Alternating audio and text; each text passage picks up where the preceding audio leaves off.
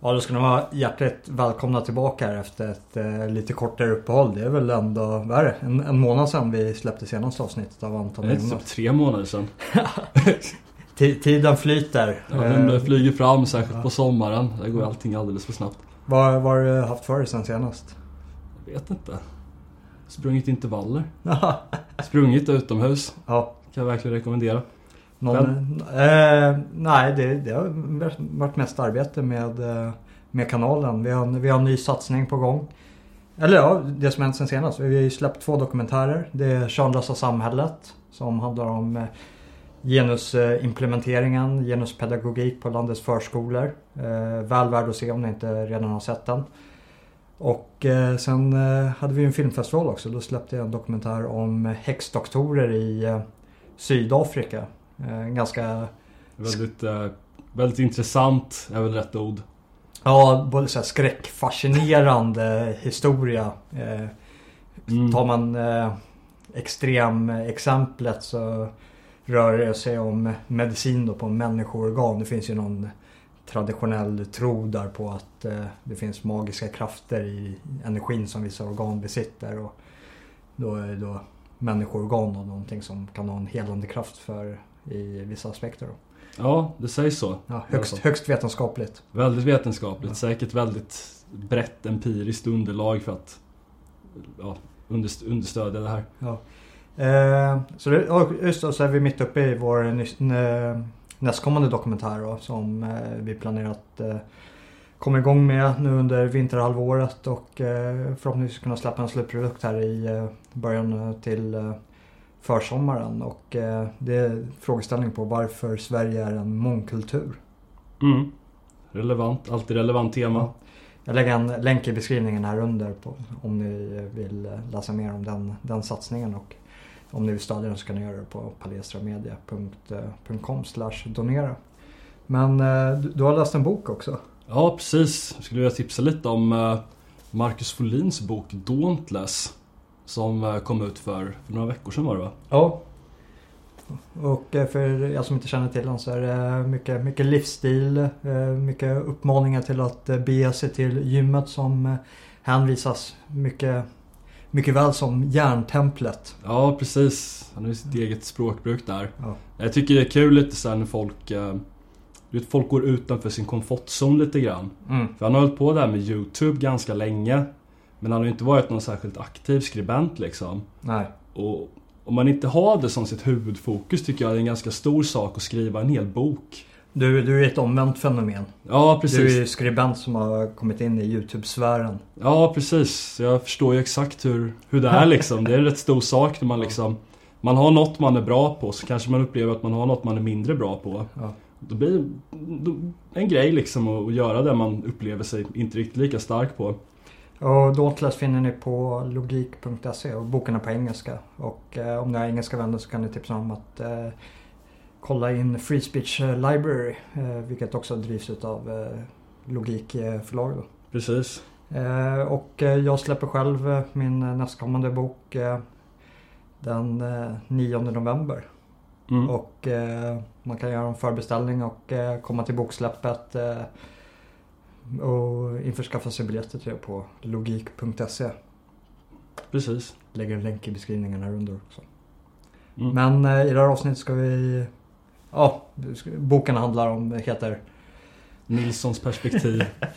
Ja, det, det är monologserien här på, på Youtube. Eh, när migration blir konflikt, eh, politisk eh, gruppdynamik och eh, ja, tar väl utgångspunkt från eh, vad, vad vi då menar på är vår tids eh, största frågor. Det, är- det är ju hur vi ska hantera den här demografiförändringen då som ja, inte bara Sverige men hela västvärlden är, är under. Och det, det är en fråga som eh, ja, i min, min mening eh, trumfar klimatfrågan och klimathysterin då. Absolut. Som, man kan ta den på allvar liksom men om man ska se till vad som är den största frågan i politisk mening så måste man se vart är den största konflikten mellan etablissemang och opposition. Och den konflikten står inte om klimat eller miljöfrågor utan anledningen att oppositionen existerar i olika västländer är på grund utav mångkulturen och eh, hur vi ska förhålla oss till mångkulturen, inte hur vi ska förhålla oss till klimatet. Nej, alltså det man, som blir relevant att förhålla sig till blir väl i så fall klimatrörelsens Ja. politiska anspråk. Vilket oftast är ganska, eh, finns en kraftig korrelation med, med vänster och eh, etablissemanget vilket skapar den skiljelinjen också. Absolut. Jag vill bara säga det innan vi liksom går in på, eh, på det som är det riktiga temat Ja. där att eh, alltså klimatfrågan är ju det, finns ju någonting inom politisk teori som, eh, jag kommer inte ihåg vad som är, som är namnet men, men det handlar lite om eh, Alltså det finns ju alltid en normalordning i politiken. Mm. Ett sätt att göra saker på. Som liksom Ja, man kan tänka lite som en ram nästan. Och inom den här ramen så finns det acceptabla. Och sen utanför det så finns det oacceptabla. Ja, Det är till exempel som i början av 2000-talet så var det väldigt många som, inom vissa amerikanska lobby, lobbyrörelser som ville se utökade konflikter i Mellanöstern. Man släppte en del förslag på policydokument, bland annat ett som heter Securing the Realm, Mm. för mig. Där där man föreslog det här då. Men det fanns liksom inget det fanns liksom ingen grund för att starta igång de här konflikterna man ville se. Utan det liksom ingick inte i normalordningen. Men sen hände ju World Trade Center ja. som rubbade allt det här. Och strax därefter så, så gick man in i, i Afghanistan. Och några år senare så gick man in i Irak. Ja. Och det är lite så här med klimatrörelsen också att överstatlighet och den här typen av stort skatteupptag som man vill se för klimatrörelsen är väldigt politisk i den meningen att det handlar inte bara om att lyssna på vetenskapsmännen utan det finns ju otroligt ett, ett stort liksom, brett spektrum av policyförslag som i princip enbart går ut på mer restriktioner för vanligt folk högre skatter, mer överstatlighet. Och det är där man behöver den här antändande gnistan för att kunna genomföra de här policyförändringarna. Och Ja. tar man World Trade Center, ja men det är ju eh, inte vår tids men Amerikas tids eh, riksdagsbrand då, som brukar användas som förevändning till eh, hur Tyskland morfade in då till en diktatur under tidigt 30-tal. Jo, alltså jag uttalar mig inte om naturvetenskapen bakom Nej. klimatteorin. Jag har läst, läst Lennart Bengtssons bok eh, Vad händer med klimatet? Ja. Han är ju en av Sveriges mest meriterade klimatforskare. Och det verkar ju inte finnas grund för alarmism. Men det är bara intressant att notera att alldeles oavsett nu vad man liksom kan tycka om naturvetenskapen bakom det här.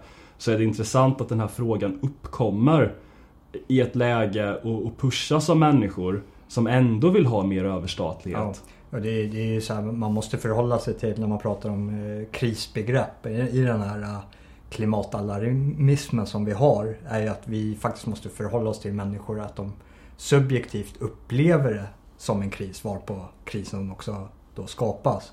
Oavsett Mm. fall det faktiskt förhåller sig så eller inte så finns det ändå någonting att förhålla sig till. Precis. Det, det var ett väldigt långt intro till eh, vad det här... Till eh, något som inte har alls med ämnet att göra. Nej, vi ska prata om eh, Jokern. Precis.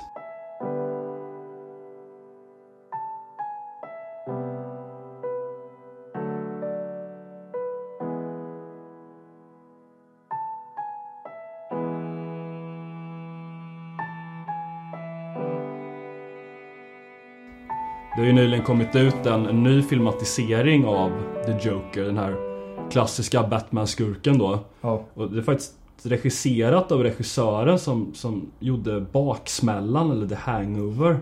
Ja, det, det märktes inte. Det var, Nej, faktiskt inte alls. Det var rätt sjukt faktiskt. ja. Eh, Det som var intressant med eh, Jokern är att den faller inom kategorin utav att vara en superhjältefilm. Alltså det är ju en eh, eh, parallell historia med, med Batman.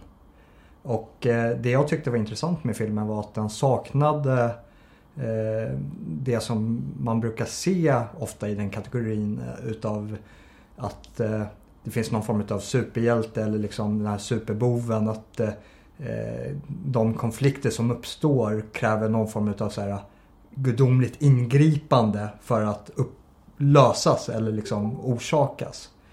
Och eh, varje...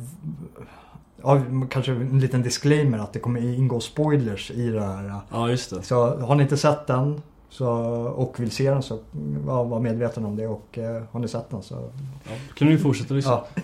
Men, men det är att eh, all, alla våldsakter är liksom plausibla. Ja, de är tänkbara. Ja, precis. Det, det, det, det rör sig i det verkliga rummet. Så det, jag tycker filmen i sig självt eh, rör sig bort från superhjältetemat. Över hur man föreställer sig att ja, men det, det är någon som kommer att rädda dagen utifrån med medel som vanligtvis inte skulle vara görliga eller möjliga.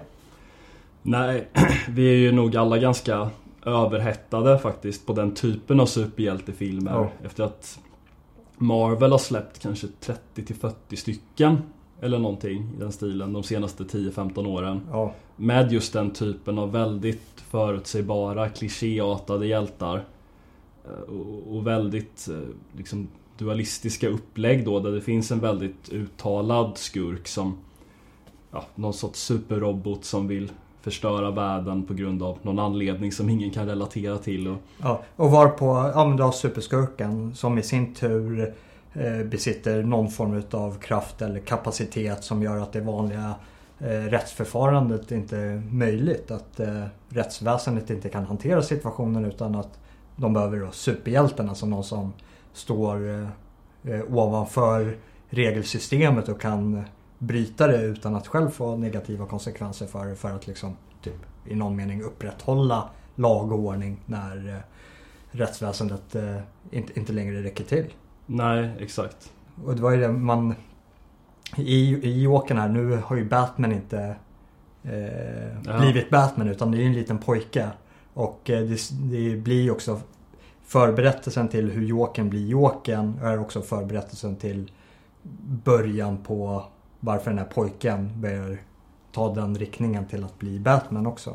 Precis. I och med att filmen då, ja nu, nu är det ju fullt med spoilers här men i och med att filmen avslutas med eh, det här mordet då på hans eh, Ja, Thomas föräldrar Wayne Ja. och eh, och hans mor där. Martha Wayne. Ja, Och ja, Bruce Wayne är ju, figurerar ju som en kanske 10-årig pojke eller någonting Ja. i det här då.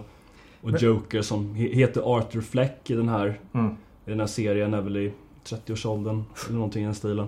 Vilket i sig skapar att när Batman då, den här eh, unga pojken i filmen väl har blivit Batman och uh, facear Jokern så är det ju en åldersskillnad på ja, men åtminstone 20 år.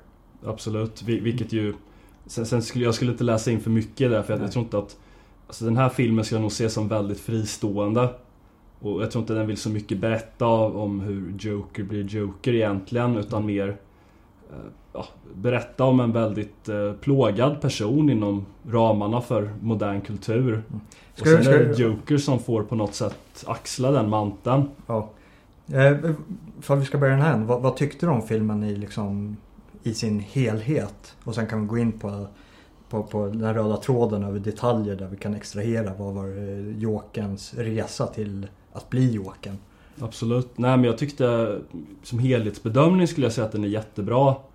Jag, jag gillar det här att eh, alltså man kan väl titta tillbaka lite på det på, för det har varit fyra stycken filmatiseringar där Jokern har varit Mm. med.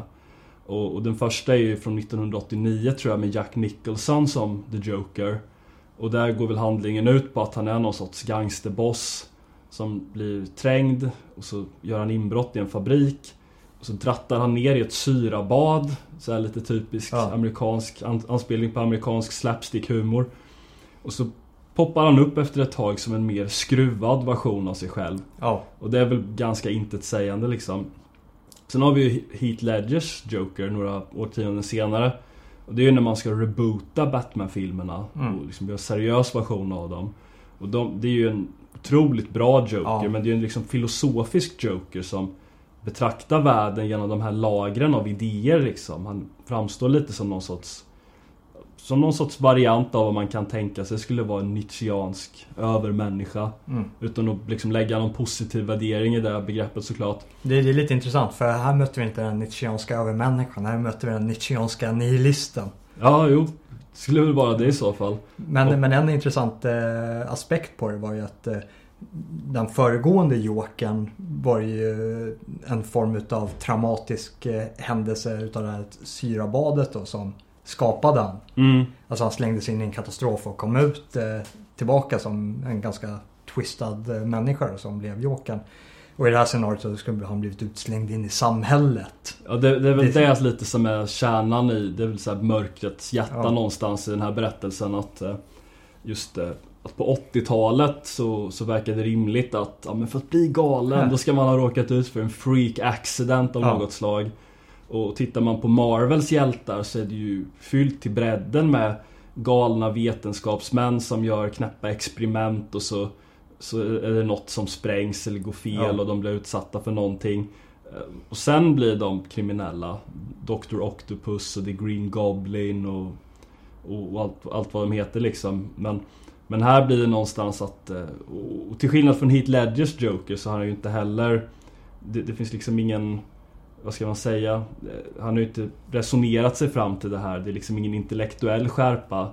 Nej. Utan det är ju någon som bara blivit väldigt misshandlad av, av samhället. Och sen vill jag bara säga en sak till Ja. innan jag lämnar över att en grundtanke i Batman som skiljer från, från andra serier är faktiskt att man eh, hanterar psykisk ohälsa på ett ganska utvecklat sätt. Ja. Att eh, skurkarna i Batman, många av dem, eh, är ju mentalt sjuka. Eller betraktas av det. Och när de spärras in så är det ju på ett ställe som heter Arkham Asylum. Mm. For the criminally insane. Alltså de sitter inte i motsvarande Kumlabunkern utan de tas hand av rättspsykiatrin som Ja. ska försöka bota dem. Och det är sätt och vis blir det lite en tillbakarörelse där för Arthur Fleck är ju en före detta mentalpatient. Ja. Som går runt med alla möjliga typer av ja, han Av äter ju liksom sju, sju olika... Ja, sju olika mediciner Ja, och han behandlas för depression och mentalt sammanbrott och allting. Så det är på något sätt lite en tillbakarörelse där att från det här Gangster-Joker och filosof-Joker så, Ja, det så är vi någonstans lite- tillbaka Ja. vid den psykiskt sjuke Joker. Ja, tillsammans med lite samhällskritik då för eh, i berättelsens upprinnelse så är det att eh, nedskärningar inom eh, eh, psykeindustrin då i samhället så kan han inte längre få den här eh, psykofarman som man behöver för att hålla liksom sina hjärnspöken i schack. Nej, eller de drar in hans terapeut också. Ja. Men vad, vad tyckte du själv? Jag tyckte den var väldigt bra. Jag uppskattade den faktiskt i den meningen att den inte var en klassisk superhjältefilm utan att eh, händelseförloppet eh, höll sig inom eh, de regler och ramar som eh, vi eh, är fast i som människor i ett, i ett samhälle. Och sen så klart inom all... Så, så jag tycker det var mer en så drama-thriller än superhjältefilm. Jag tyckte skådespelarinsatsen utav Jacqueline Phoenix var helt suverän och sen så tyckte jag att det fanns en del eh, det, är alltid svårt att göra en film utifrån karaktärer som redan existerar i, i folks medvetande. För man har ju en så här förutbestämd uppfattning över vad är den här karaktären ska fyllas med. Och jag tyckte att de gjorde ett väldigt bra jobb med det. Att eh, skapa en plausibel Joker som eh, eh, har, som, som drivs mellan att eh, eh, idka våld för att eh, eh, eliminera någonting som är oförrätter mot han kontra eh, det besinningslösa våldet som vi mer känner Jokern. Mm. Och de börjar i rätt ordning där. Att eh, eh, Jokerns våldsutövning börjar med eh, en självförsvarssituation. Eh, som vi kan gå in på lite närmare sen. Och sen så, eh, så, så nästa våldssituation är eh, när han faktiskt eh, dödar sin mor. Mm, Vilket är, ett angrepp mot eh, typ, vad ska man säga, uppfattad ondska. Hans mor har, det uppdagas då att hans mor har då suttit på det här rättspsyket och haft förhållanden med, med andra män som inte är Jokerns pappa då, som har grovt eh, misshandlat han och eh, utsatt han för psykisk terror i väldigt låg ålder. Mm. Och eh, det får då Joker att hämnas tillbaka på sin, på sin mor. Att bekämpa den här ja, men, ondskan som hans egen mor hade utsatt han för. Vilket, ja det blir lite Nietzscheanskt för det blir när du jagar monster att man får vara försiktig att man inte blir ett monster själv. Ja, just det. Och, eh, Avgrunden stirrar tillbaka. Ja, Skulle man kunna säga. och jag tror att där någonstans eh, i, i den här filmen så försöker han liksom bekämpa det här monstret. Vilket är de hemskheter som hans mor har utsatt han för. Och i det själv blir ett monster. Mm. Och, Jo, och det är det här, ja det, det finns också en ganska intressant Ni- Nietzscheansk tagning på det. Och det är att eh, dels när du bekämpar monster så måste man vara försiktig att du själv inte blir ett monster. Men eh, att inte ha förmågan att bekämpa monster är ju, eh, ja uttrycker han sig med att eh, eh, länge har roats åt eh, veklingar som tror sig vara goda för att de saknar klor. Ja, just det. Eh, att man måste också ha förmågan men det, det, ett sunt förhållningssätt vore ju att han eh, bara distanserar sig från sin mor och liksom försöker göra gott med sitt liv. Mm. Och nu Men- försöker han då liksom bekämpa den här ondskan. Att leva väl är ju den bästa hämnden. Ja men exakt. Ja. sägas, Vilket ju faktiskt stämmer. Ja, och då Det- han tillfört samhället eh, någonting, någonting gott. eh. Och sen så blir det den här tredje och sista så här besinningslösa handlingen. Eh, han tänker ju begå eh, självmord då, i en live talkshow. Men eh, på grund av anledningen så blir det en liten twist när han istället skjuter eh, programledaren. Och i den händelsen så tror jag att det är faktiskt där Jokern föds på riktigt. Jokern som vi känner den här eh, superskurken. Att det, det sker i samband med, med det mordet. Mm. Det, det, så det, det, det är väl mitt svar vad jag tycker på om den. Men ska, ska vi börja med första, första våldsakten? Ja, precis. Den, den är ju ganska talande. Mm. Att I den här filmen, det finns ju inte det här... Det finns ju inte det här våldsromantiska egentligen. Alls som finns i alla superhjältefilmer. Mm. Att det inte är de här eh, koreograferade scenerna liksom där folk står och gör coola karate-moves och liksom roundhouse sparkar varandra och det är så åtta minuter långa slagsmålscener och sånt där utan det, det är väl tre mode i hela filmen Ja. om jag inte minns fel som, som det Joker ut för i alla fall. Och det första är ju då Ja, för fyra. Det, det var ju hans kollega också. ja just det, Ja. men jag tänker mer Fleck som, Ja. som person liksom. Ja, just det. Men, men det första är ju då när han åker tunnelbana Och så är det tre överklassgrabbar som trakasserar en kvinna Mm. Och, och då börjar Fleck skratta För han, han har den egenheten att han börjar skratta i tid och otid Alltså han är, Jo- Jokern är alltså psy- psyksjuk På riktigt på på riktigt innan liksom samhället puttar han över kanten. Och en av de här eh, den här psykiska ohälsan är att han i tid och otid har ett väldigt bisarrt skratt. mm, Och så är det ja, på natten i den här tunnelbanan. Det är tre överklasskillar då. Ja, Vita heterosexuella män. ja jo precis Feminister kan klappa i händerna för det är faktiskt tre vita de, de, Många av de mest osympatiska är ju faktiskt rika vita män Ja. i den här filmen Ja, det, ja det, vi kan komma till Thomas Wayne sen också. För Mm. Thomas Wayne, alltså Bruce Waynes pappa, har ju alltid... Hela Wayne-familjen har ju alltid eh, blivit uppmålade som några rika filantroper som verkligen vill väl. mm. Och här ser vi en eh, Thomas Wayne som typ en representant för the deep state, alltså den djupa staten och utav maktkorruption och liksom eh, lite girighet och... Jag, jag har inte riktigt den tagningen Har du inte? Men vi, vi kan gå in på det också. Ja, vi för- kan, vi kan väl bara ta modet först. ja, Och det går ut på att de här De, de trakasserar den här kvinnan Men, men Flex skratt lockar bort dem ja. Och de hoppar på honom istället och, och börjar misshandla honom Men då har han fått en revolver av sin kollega Ja. häromdagen Och helt plötsligt så plockar han upp den eh, och skjuter två av dem ganska snabbt Och sen går han efter den tredje och skjuter honom också Ja, väldigt kallblodig. Så det börjar med en självförsvarssituation som går lite fel. Varpå två av de här gärningsmännen avlider liksom på stört och en är skadeskjuten och han flyr. Och han flyr ut på perrongen när tåget stannar till. Och eh, Arthur Fleck då, den som, han som kommer bli Joker och följer efter och liksom avrättar den här eh, människan kallblodigt. mm, Det är lite, lite out of character egentligen Ja. Hur han har skildrats dittills. Men sen kommer ju de här mediarubrikerna då. Mm. Och det är ju tre fina ungdomar. Ja. Kallblodigt mördade. Ja, det var ju väl, väl, välutbildade eh, medelålders män som arbetar såklart på Wayne Enterprise. Ja, och eh, Thomas Wayne går ut och liksom praktiskt taget familj. Ja, praktiskt taget familj liksom.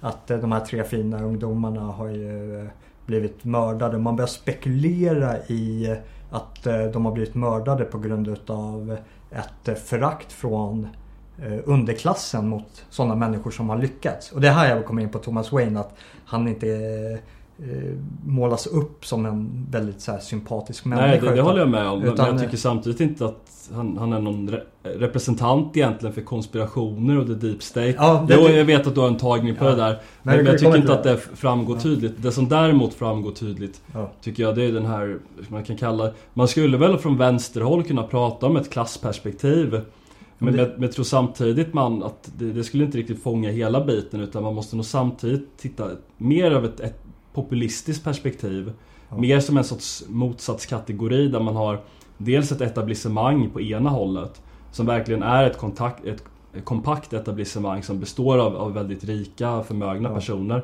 Och sen å andra sidan så har du en väldigt stor klass av vanligt folk egentligen. Det vill säga inte kriminella eller, eller något sånt där utan bara folk som jobbar med något vanligt liksom. Men som ändå betraktas som lite lägre stående. Och det är väl just efter det här modet som, som, som det här börjar liksom komma fram att ah, vilka trevliga, fina, och det, det, det, det är det som är saken med, och- med, med det här morden på de här tre vita männen. Och det är att historien kräver att det är tre vita välutbildade män. Mm. För att historien ska bära samman. För det finns ju kritik mot att Okej, vi är på en eh, nattunnelbana i vad som typ ska motsvara New York City, vilket då är Gotham City i, i, i den här fiktiva världen. Och eh, det är tre lätt berusade män som trakasserar en kvinna, en sån kvinna. Och eh, ska man göra en trovärdig film på det här så får man kanske kolla på brottsstatistiken och se vilken demografisk grupp är det som begår den här formen utav brott i den här miljön. Så är det kanske inte vita välutbildade män som är överrepresenterade.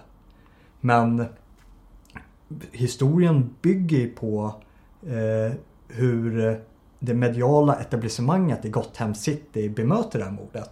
Mm. Och det är ju med intervjun med Thomas Wayne efter när han prisar de här tre männen som praktiskt taget en del i familjen i och med att de arbetar på Wayne Enterprise. Och han visar på ett väldigt tydligt folkförakt mot underklassen och han, Ja men kall- verkligen. och han kallar dem för clowner att eh, det här är ett mord som har begåtts på grund utav eh, ett klassförakt från underklassen mot, inte överklassen utan mot vad han säger mot de som vill väl, de som har lyckats här i livet. De drabbats utav de som inte har lyckats i livet. Alltså underklassen. Mm. Och eh, det föder då en motreaktion då eh, i Gotham Citys bredare folklager. Och man börjar få liksom eh, väldigt så här, ja men typ tänk, föreställ er gula västarna i, eh, i Fast i Frankrike. clowndräkter ja, fast, i, istället. fast i clowndräkter och en mer Gula västarna i, i Frankrike kanske har mer vilja av liksom att reformera samhället eh, utifrån ett, kanske ett högerperspektiv då. Medan eh, de här demonstranterna vi ser i Gotham City vill reformera samhället kanske lite mer från ett vänsterperspektiv. Jag, jag vet inte om... Det var ju det vi, när vi, vi pratade om rubriker innan. Ja. Och jag tänker att en, en passande rubrik för The Joker och hans rörelse skulle ju vara Rebel without a cause. Ja. Eller åtminstone rebell utan ett Syfte. genomtänkt syfte. Ja. Och lite så blir det ju därför. Gula västarna är ju, det är ju ändå hyfsat genomtänkt. Mycket Mm. populism. Där finns det ju ändå, ri- riktig populism, där finns det ju ofta någon sorts intellektuell kapacitet vid sidan eller i bakgrunden som kan Ja. hjälpa till att formera, formulera lite förslag. Men just här för att eh, här är det ju ren, ren underklassrevolt. Ja, det, liksom, det är pöbeln, det är Populus i, i Rom. Ja, Som, men en, en väldigt illa skött eh, arbetarklass skulle man kunna tala om där, där man verkligen inte har liksom tagit tillvara på någon bildningsreserv och där det, det finns inga skötsamma arbetare helt enkelt riktigt. Ja, Eller Ja. ja, för att tala med en gammal, gammal svensk formulering utan när folk blir arga så vet de inte riktigt vart de ska ta vägen. Utan det blir bara den här vreden liksom, det här bara Mm. hat mot etablissemanget. Vilket ju inte är konstigt för etablissemanget i den här storyn eh, uttrycker ju sig helt apropå ingenting extremt negativt om vanligt folk då. ja, Och det är också en att man, tydligt tecken på att man vill berätta en helt annan historia än tidigare Batman-filmer. För jag håller ju med dig där att eh, Thomas Wayne är ju alltid filantropen i Ja. alla andra Batman-berättelser. En välmenande person ur överklassen som kämpar för att göra det bättre för vanliga människor genom olika typer av sociala projekt och så vidare. ja men det är Helylle-killen som man ska sympatisera med. Och som sen då blir kallblodigt mördad utav typ underklassen. Ja, precis. Och nu så liksom blir det nästan tvärtom att eh, underklassen befriar Gotham City från den här Thomas Wayne i samband med mordet på honom. Så det, det Man får Vi- ingen vi- sympati för Thomas Wayne. Nej, utan det blir så här lite så här, men, rätt åt dem. In, inte fullt så, det, det, det, är mer, det är mer dynamiskt än så.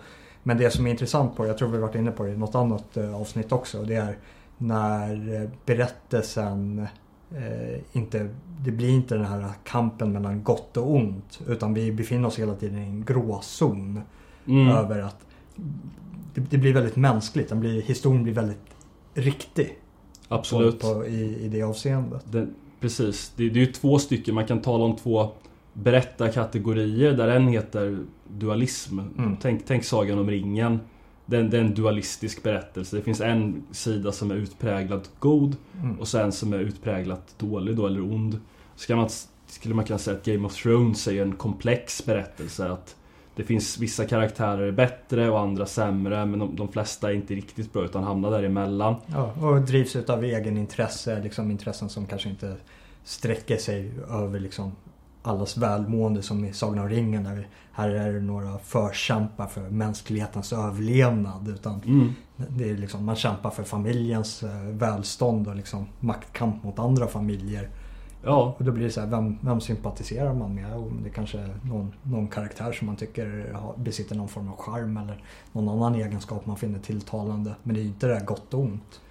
Nej, det, det är mer, mer grundläggande på något sätt. Men, men så är det ju här också för det, det är svårt att hitta Alltså de flesta karaktärer är ju ganska Ganska instängda på något sätt i sina situationer. Att jag menar, Thomas Wayne är ju inte ond egentligen. Jag, man tycker ju han är väldigt osympatisk. Men han, han framstår väl mer som en, en typisk arrogant representant för, för överklassen helt enkelt. Ja. En person som aldrig har träffat några vanliga människor förutom när de har städat i hans hus eller byggt om hans veranda eller någonting. Så han har liksom ingen anledning att sympatisera med dem. Är det, är det en bra övergång till eh, nästa tagning? Att eh, han inte umgås med någon som har städat hans hus. Okej, det var en dålig, illa valda ord kanske. Ja. Han kanske inte haft några djupare konversationer med dem. ja. eh, men däremot har han haft andra saker med, med de som har städat eh, hans hus. Och eh, det är här jag tycker berättelsen liksom blir väldigt intressant. För det lämnas lite öppet. Och eh, det levereras inget definitivt svar. Men i, i min mening så, så lutar jag definitivt åt eh, Eh, att eh, det, finns tillräckligt mycket fakta i historien för att eh, man ska kunna säga att det, det finns bra belägg för att det förhåller sig på det här sättet. Och det är ju att eh, Joker i, i den här filmen är halvbror till Batman. Och det bottnar då i att eh, Jokerns mamma arbetade som hushållerska åt eh, Thomas Wayne. Och eh, enligt hennes utsago så ska de ha haft en romans. Varpå hon har blivit gravid. Och sen eh, fått eh, eh, lämna hushållet, lämna arbetet, skriva på papper om liksom, att vara tyst om det. Hamnat på rättspsyk och liksom i, blivit anklagad för att trakassera Wayne-familjen genom att typ få något form av erkännande. Och där, där du, du var kritisk till Ja, jag, jag håller inte med. Jag, jag tycker, vi, vi pratade ju om det här om dagen. Ja. Jag tyckte, ty, och det tycker jag väl fortfarande, att du la fram ett, ett bra case för att... Jag ska lägga fram det efter Anton har... eh, Men, men kan du inte ta det först? Så får jag bemöta det. Ja okej, du tänker, tänker i den ordningen. Men jag kommer ta en replik på ditt bemötande också. För det kommer säkert vara någonting jag missar. Och det är så att eh, eh, hans eh, mor, Jokerns mamma, lider utav vanföreställningar. Hon är alltså psykiskt sjuk. Och det är viktigt att eh, nämna att eh, även Jokern är psykiskt sjuk. Även innan han blir utsatt för samhället och som puttar över han kanten. Och det blir en fråga mellan eh, essentialism eller liksom biologi kontra socialkonstruktivism. Vad är det som skapar psykisk ohälsa? Är det biologiska arvet eller är det den miljö du blir eh, uppvuxen i? Och de som menar på att Ja just det, i, i, i samband med att eh, i caset till att eh, Thomas Wayne inte är Jokerns pappa är att det finns papper på att han är adopterad. Vilket innebär att Jokerns mamma inte är hans mamma heller. Nej. Så, så det, det där Nej, just det. Ja, och då är frågan, över- och tror man på den berättelsen då måste psyk den psykiska ohälsan som Jokern har, det kan ju fortfarande vara genetiskt liksom, för man vet inte vem hans föräldrar är. Men det starkaste caset som byggs upp i filmen som man får reda på att den psykiska ohälsan beror på den eh, misshandelsmiljö och psykiska terror som hans mamma utsatte han för med hennes nya killar. Han blev bland annat eh, fastbunden vid ett element får man reda på. Och, eh, ja, men brutaliserad i den miljön. Och eh, man kan ju förstå att det, det kan eh, uppstå eh, psykisk trauma som blir väldigt allvarlig som kräver de här eh, terapeuttimmarna som man genomlider och eh, psykofarman han tar för att liksom kunna uthärda vardagen efter den trauman. Men det som talar för att det är eh, eh biologiskt, eh, biolo att han även har eh, en psykisk eh, sjukdom som är biologiskt betingat är att han har exakt samma psykiska eh, vanföreställningar som sin mor har. Vilket tyder på att han inte är adopterad. Och eh, det är eh, de vanföreställningarna i samband med eh, det här förhållandet han har med den svarta kvinnan. Ja, precis. Som, som bor granne med honom. Ja, och den berättelsen som framkommer med den här svarta kvinnan och eh, Jokern.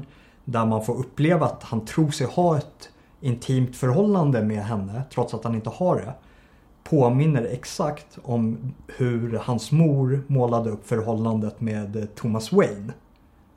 Mm. Och eh, det är väl här som man kommer till lite till, eh, till kärnan. Att, ja, då, då är det plausibelt att det är en biologiskt betingad psykisk sjukdom. Och det är viktigt att tänka på att det är nog troligtvis lättare för en psykiskt störd kvinna att eh, kunna få en man tillfälligt för en natt i mm. sängen än vad det är för en psykiskt sjuk man att få en normal funtad kvinna för natten såvida han inte liksom tillfogar någon form av våld. Så teorin går som följer att eh, den här kvinnan har arbetat åt eh, Bruce eh, Waynes eh, pappa Thomas Wayne i hushållet som hushållerska. Vilket betyder att de har haft någon form av relation, åtminstone en arbetsrelation. Och eh, sen har de haft en intim natt. Hon har blivit gravid, hon har fått sparken och eh, hon började göra en grej om det. Varpå eh, det här deep state konspirationsteorin kommer in. att Är det någon i den här miljön som sitter på den eh, maktkorruptionen och den möjligheten att kunna förfalska adoptivpapper så är det Wayne-familjen. Och i och med att hon redan är psykiskt sjuk och har vissa vanföreställningar om att eh, som troligtvis då i, i det här scenariot triggades av att de hade en natt ihop och hon får för sig att ja, de är ihop och kära och lider av samma vanföreställningar som hennes son hade med den svarta kvinnan. Så vidtar Wayne åtgärder och får in henne på det här rättspsyk. Där hon då får behandling för de här vanföreställningarna. Och eh, det, det hela avskrivs som att ja, men här är bara en galen eh, kvinna som eh, håller på att försöka svärta ner en god mans eh, anseende. Och eh, jag, jag, tycker inte den, den historien håller inte. Så jag lutar åt att eh, tro att eh, det mest sannolika i det här fallet är att Jokern faktiskt är halvbror med, eh, med Bruce Wayne, Batman. Jag håller inte riktigt med. Jag säger inte att det är ett dåligt case mm. men jag, jag, tycker inte att, att den, det, här, det här med konspirationer och deep state och sånt där det, det, det, ja, men, men det passar börjar... inte riktigt i den filmen. Okej, okay, men vi börjar här. Tror du att Bruce, eh, Thomas Wayne har kapaciteten utifrån eh, sitt ämbete och den person han är att kunna förfalska adoptivpapper? Ja, varför inte? Det skapar en plausibil plausibilitet till... Eh... Alltså det är ju inte otänkbart. Nej. Det vore inte omöjligt. Men jag tycker inte att det är riktigt en del av berättelsen egentligen. Sen är det väl så här också att även ifall det nu skulle vara ärftligt det här med, med ohälsan. Mm. Så låter det, jag tycker ändå det verkar mer rimligt på något sätt att det skulle vara hans Allt det här traumat han har gått igenom under sin uppväxt. För framförallt så Det, det här med vanföreställningarna ja. Det kommer egentligen bara upp i ett tillfälle och, och, det går ju ut på då att han, han tror Man ser den här kvinnan då som han Pratar med någon gång i, i trapphuset då mm skymtar förbi i olika sammanhang när han gör Ja. saker så får vi reda på i efterhand att så, det har inte varit så, det har bara Ja. varit önsketänkande.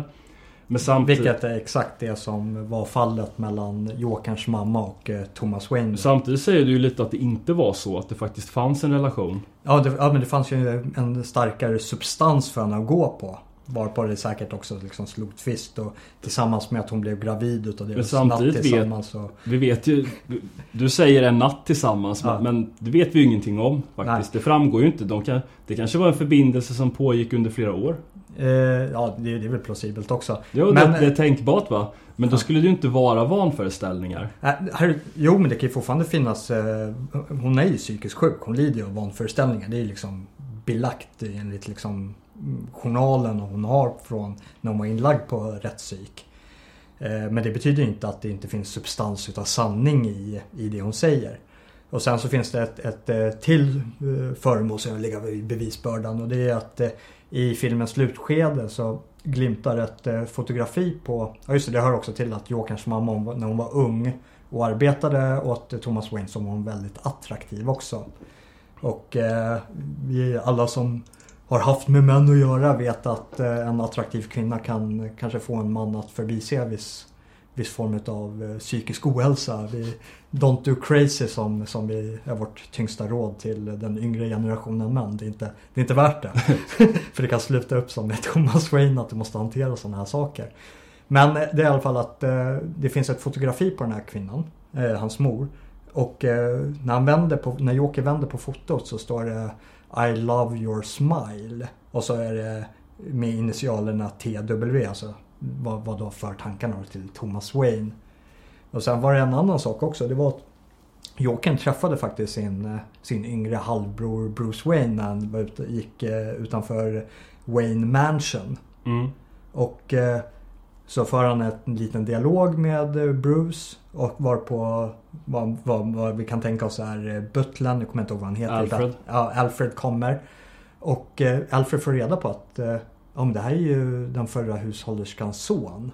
Och han re- reagerar liksom lite chockartat med att Oh my god, you're, you're her son. Alltså som att han känner till berättelsen på ett annat sätt än vad, vad, vad som framställs. Alltså att eh, han arbetar tillsammans med den här hushållerskan, vilket då är Jokerns mor. Och eh, säkert liksom känt till den här romansen de har haft och, haft och att hon blev gravid och att eh, eh Thomas Wayne förfalskade de adoptivpappren och fick in henne på rättspsyk för sina vanföreställningar. Och här ser han liksom resultatet utav vad som är på väg att luckras upp. Varpå han blir väldigt ställd. Mm. Ja, kanske. Jag vet inte vad man ska säga riktigt. Jag, jag hade inte Nej, det, det är ju nej, det, är- Det- det är det ju rena mycket här- spekulationer Skulle liksom. bli en bra så här, teolog. Verkligen utmynna guld ur... eh, ja. Det är bara en film Jonas, släpp det. nej, det är ett personporträtt utav Joker. Mest seriösa som, som någon gjort faktiskt. Ja. Eh, ska vi gå på, på nästa, nästa våldshandling? För att vi ska följa den kronologin. Ja just det, ja, men då, då har vi egentligen avverkat eh, mordet utav de här tre männen som initialt var en självförsvarssituation. Vilket för övrigt sägs vara baserat på en verklig händelse. Och hör och häpna. Lyssna noga nu. Den verkliga händelsen följer den demografiska statistiken över vilka man föreställer sig skulle vara gärningsmännen i den här situationen. Mm. Jo, jo, det gör det ju. Ja. Men det är ju inte riktigt som sagt den berättelsen de vill berätta. Nej, men eh, så det, det var en liten eh, parentes. Och eh, de hade inte kunnat berätta den berättelsen som de faktiskt nu berättade i Jokern om de hade följt eh, den linjen. Eh, berättelsen, eh, upprinnelsen till Jokern krävde att det var ja, men, tre välutbildade vita män för att kunna få det här folkföraktet och de här demonstrationstågen och protesterna blom, blossa upp. Så Jokern är ju upphovsman i, i den här filmen till en massproteströrelse där det sker mycket våld och vandalism på Gothams gator. Mm, Så också det- så rebels without causes. Ja. Ja det ser ut eh, som så här besinningslöst liksom missnöje som bara Ja men karikatyrartad populism egentligen. Just bara rent etablissemangshat. Ja. utan, utan att ha något riktigt alternativt förslag. Ja. Men eh, ja, jag vet inte vad man ska säga mer. Joakim dödade ju sin, sin mor också Ja. sen. Som någon sorts hämndhandling. För, för att ge igen för, för gammal ost. ja. Och det, det var ju de, Jokern och hans mor hade ju en nära genera, eh, relation i filmen. I början av filmen, alltså det, är- det är ju tragiskt i sig självt att en vuxen man bor hemma hos sin mor. Men det, det är uppenbart att han tar hand om henne för att hon är eh, i, i ett utsatt läge. Vilket det, jag tycker det framkommer ganska tydligt att det är så här självpåtaget. Att Mm. hon håller på och sitter och skriver brev till Thomas Wayne och liksom vill bli räddad från sin situation över att vara i det här ensamhushållet där de är tvungna att leva på en deltidsclownlön som då Joakim Men ni hör ju hur det låter. Ja. Det var jävla sorgligt där. Och det, det är i de här breven då som Joakim får reda på att eh, eh, Thomas Wayne då ska, enligt hans mor ska påstås vara hans far. Ja, Man får inte glömma det där att, att Fleck är en rätt hygglig person egentligen. Under filmens gång. Ja, man... Bortsett från, visst han dras in i de här situationerna va men, Ja, men samtidigt, är, man märker ju att han försöker. ja, Han, han gör sitt bästa för att ta hand om sin mor och försörjer henne. Man ser scener där, du vet det är någon scen där han sitter på en buss. Och så är det ett barn som vänder sig och så Ja. börjar han liksom skoja lite sådär. Och ser man att barnet skrattar och tycker det är roligt. Och sen efteråt så får han en utskällning av den där mamman till barnet då. Och det är ju då han börjar garva det där nervösa eh, neurotiska garvet liksom. Och så får han lämna över ett litet visitkort då där Ja. han förklarar att han börjar skratta i tid och otid utan att kunna kontrollera det. Jag tycker det är ganska vackert i filmen för de för verkligen samman över den här psykiska ohälsan att ja, men, dels är det biologiskt betingat. Men sen så har du starka miljöfaktorer också. Och de här två bara för samman och så utmynnar det här monstret som är då Jokern. Jo, det är väl det att vissa människor bara tar starkare intryck än Ja. vad andra gör. För en, en normal, normal person, men Ja. en mer robust person hade ju liksom, ja skitsamma då. Ja. Men, men han liksom får ett litet sammanbrott i någon form Mm. faktiskt. Men, men sen är det väl det här också som man återkommer till att jag, jag vet jag, för jag håller på att jobba med en skriftlig recension eller vad man ska säga Ja. om, om den här filmen. Och det är väl någonstans lite... Vart får vi läsa den? Får göra reklam för dina andra alster. Eh, en- kommande mediesatsning som ska heta Exakt 24. Ja, Okej, ja, roligt. Mm. kommer för övrigt en intervju med mig där utav en ung herre som har skrivit. Ja, Ja. är det sant? Ja. För jag eh, korrläste igenom den i, i morse. Fy fan. Ja. Grattis. Ja, tack, tack. Och grattis själv som får publicera det på... Ja, tack så Ja. mycket. Det är inte Anton som har skrivit eh, intervjun med mig. Bara Nej, disclaimer. nej, precis.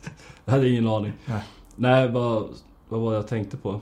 Jag tappade tråden. Du ska Ja, skriva just det, om precis. filmen och, Och det, det är lite på- så här, du vet, lite mörkrets jättastuk över Ja. det på något sätt. Att man liksom jobbar sig fram till någonting riktigt, ja, som, som i original eh, liksom. Man jobbar sig fram genom djungeln liksom. Mm. Och så till sist kommer fram till något riktigt, riktigt hemskt liksom. Men, men det som, jag, som, som gör, gör, gör att filmen gör intryck på mig, det är någonstans det här att Alltså konspirationer och, och gangsters och utomjordingar och, Ja. och så- sånt där i all ära liksom men Det som verkligen så gör ont i den här filmen Det är ju att människorna är så fruktansvärt eh, tarvliga i den helt enkelt. Mm. Och inte på det här liksom spektakulära sättet men bara att de är så jäkla småaktiga som Ja. att Fläck försöker liksom, ja men så här skoja lite med det där barnet liksom och så får Ja. han en utskällning. Kallt samhälle. Väldigt kallt. Jag menar Fläck står där med, med en skylt liksom Ja. utanför någon nedläggningshotad skobutik och så kommer ett gäng ungar och snor skylten. Ja. Och när han försöker jaga ikapp dem så, så får han stryk. ja. Det, det är liksom sopor överallt för att eh, det, det är ingen som händer. Det är sopstrejk Ja. liksom. Och när det har hänt de här morden liksom så går Bruce Wayne, eller förlåt Thomas Wayne ut och bara "Ah, Fan, vanligt folk är verkligen slödder. ja. Och det är liksom, det finns ingen så här, du vet, stor konspiration så här, för att hålla människorna i fattigdom Nej. eller Utan bara en jävla otrevlighet liksom hela tiden. ja. Och- det, det tar ju egentligen till det här sista modet som äger Mm. rum i slutet av filmen. Och det är att Fleck idoliserar den här talkshow-världen och komikern. Mm. Som, som spelas av Robert De Niro. Väldigt bra. Och det är en snubbe som har såna här typiska amerikanska talkshow-program Ja. och sånt där. Ja, det är verkligen så här rik- riktigt grå och torrt. Alltså det är så bara skriker tidigt 80-tal. Ja, jo, verkligen riktigt så här. Och, och Fleck då försöker ju sig på en, en karriär som ståuppkomiker. Gå sådär. Det var ju något skämt som var lite kul. Ja. Där, för, förut när jag sa att jag ville bli ståuppkomiker så skrattade folk åt mig. Men det är ingen Ja. som skrattar nu. Nej. Ja, alltså jag- grejen är att det, det är kul. Men jag tyckte, jag har hört den så många gånger innan. Så jag tyckte det var så här. När jag hörde den i filmen så tyckte jag det var så här. Det kändes som beige. Det kändes som att eh, ge mig new content. Men jag förstår liksom. eh, Jag tyckte det var roligast när de körde denna med Amy Schumer. Ja men det är det jag menar. Den, den, den, det är redan gjort liksom. Så, så jag blev lite besviken över att det var med där. Men det, det tar inte bort någonting. Det är fortfarande en del av storyn. Och det, det passade in. Mm. Men, men det bästa är ju nästan alla de här, han, han har ju ett anteckningsblock med sig. Ja. Och så alla de här sjuka sakerna han går och tänker på. Ja. Det är också så, just man får ju den här inblicken i hans galna hjärna. Att ena sekunden står ett slapstick-skämt liksom. Ja. Så här amerikanskt 20-tal av stuket, få en tårta i ansiktet och piano i huvudet Ja. och dratta i plurret. Och sen helt plötsligt står ett citat där det står eh, I hope my death makes more sense than my life. Mm. Det, det är ledsamt alltså. Ja. Och sen så filmas ju någon av de hans ståuppshower. Mm. Och den här eh, Talkshow-världen Robert De. Niro Ja. lägger upp den. Och bara, kolla den här killen. Ja. Liksom titta på honom. Ja, han tror han kan vara en komiker. Ja, alla, alla tror att de kan göra mitt jobb. Ja, kolla på honom. Ja. Så här, riktig vuxenmobbning verkligen. Ja. Men sen får de väl något sorts genomslag då. Så de slutar med att de bjuder in Fläck till showen. Ja. Och det, det är väl någonstans så här, han blir ju glad först då, Ja. antar jag. Men, men sen samtidigt lyser det igenom att han är ju bara där för att de ska driva med honom. ja. Det, det är ju bara... Bara Och det, och det, det är liksom. där liksom, det finns en sån här twist där. Och det är att han tänkte ju dra ett så här knack knack skämt. Mm. Varpå han skulle skjuta sig själv. Ja, Så, så uppfattar jag det. Liksom att, han- och du, du menar att han... Det framgick att han skulle ta sitt liv eller? Ja, alltså, jag tycker det framgick ganska tydligt att eh, han, han hade den ambitionen att han skulle dit och liksom ta livet av sig i, eh, i livesändningen. Hmm. Och sen under själva talkshowen så liksom går det upp för honom att han är ju där för att de driver med honom. Ja, just det. Varpå han eh, liksom tar sitt förnuft till fånga och skjuter talkshow-världen istället. Ja, precis. Och så hamnar han på rätt psyk då. Som, eh, Det, det var en annan grej jag tänkte på Ja. faktiskt som utspelar sig där i studion.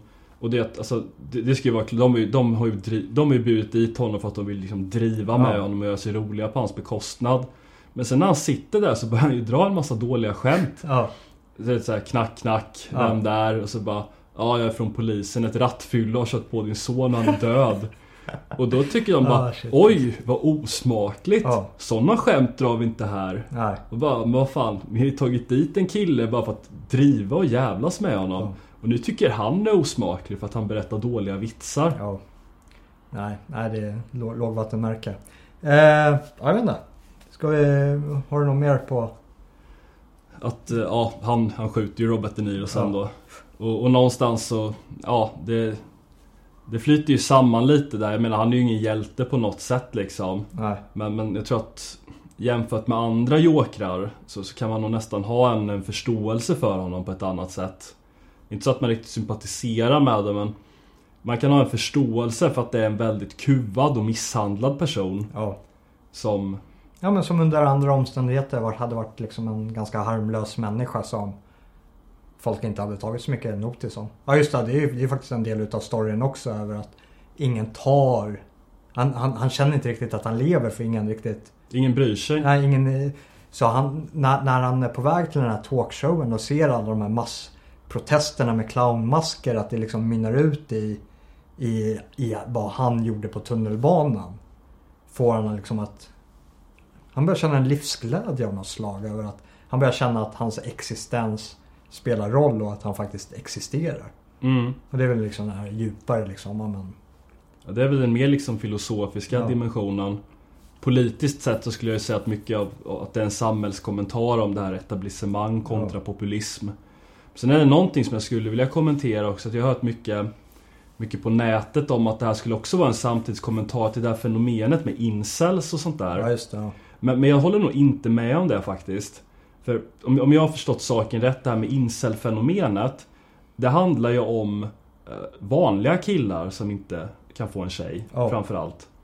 Jag menar det är ju inget... Det ja men det är ju liksom, gamer-killar som sitter hemma och lirar dataspel och liksom... Ja, eller försöker och det går ja. inte så bra men, men det är liksom... Det, det, är ändå på något sätt folk som tillhör, du vet som, som är i mitten av normalfördelningskurvan ja. liksom vad gäller egenskaper och personlighet och sånt där. Jag menar Fläck är ju i alla sociala, han är ju ett UFO i alla sociala sammanhang. Han är ju djupt, djupt deprimerad, lider av vanföreställningar, han är liksom Han är en väldigt skadad människa. Jag tycker inte det riktigt går att applicera på honom för han är inte representativ. Nej. Utan det spelar liksom ingen roll hur kulturen ser ut med När det gäller eh, relationer och samliv och sånt där utan Den här mannen hade ju ändå haft svårt att hitta en kvinna så jag tycker inte riktigt det här incel-perspektivet jag tycker inte han representerar det. Nej. Och sen en annan sak, jag tycker det är lite synd också att filmen ska utspela sig på 80-talet.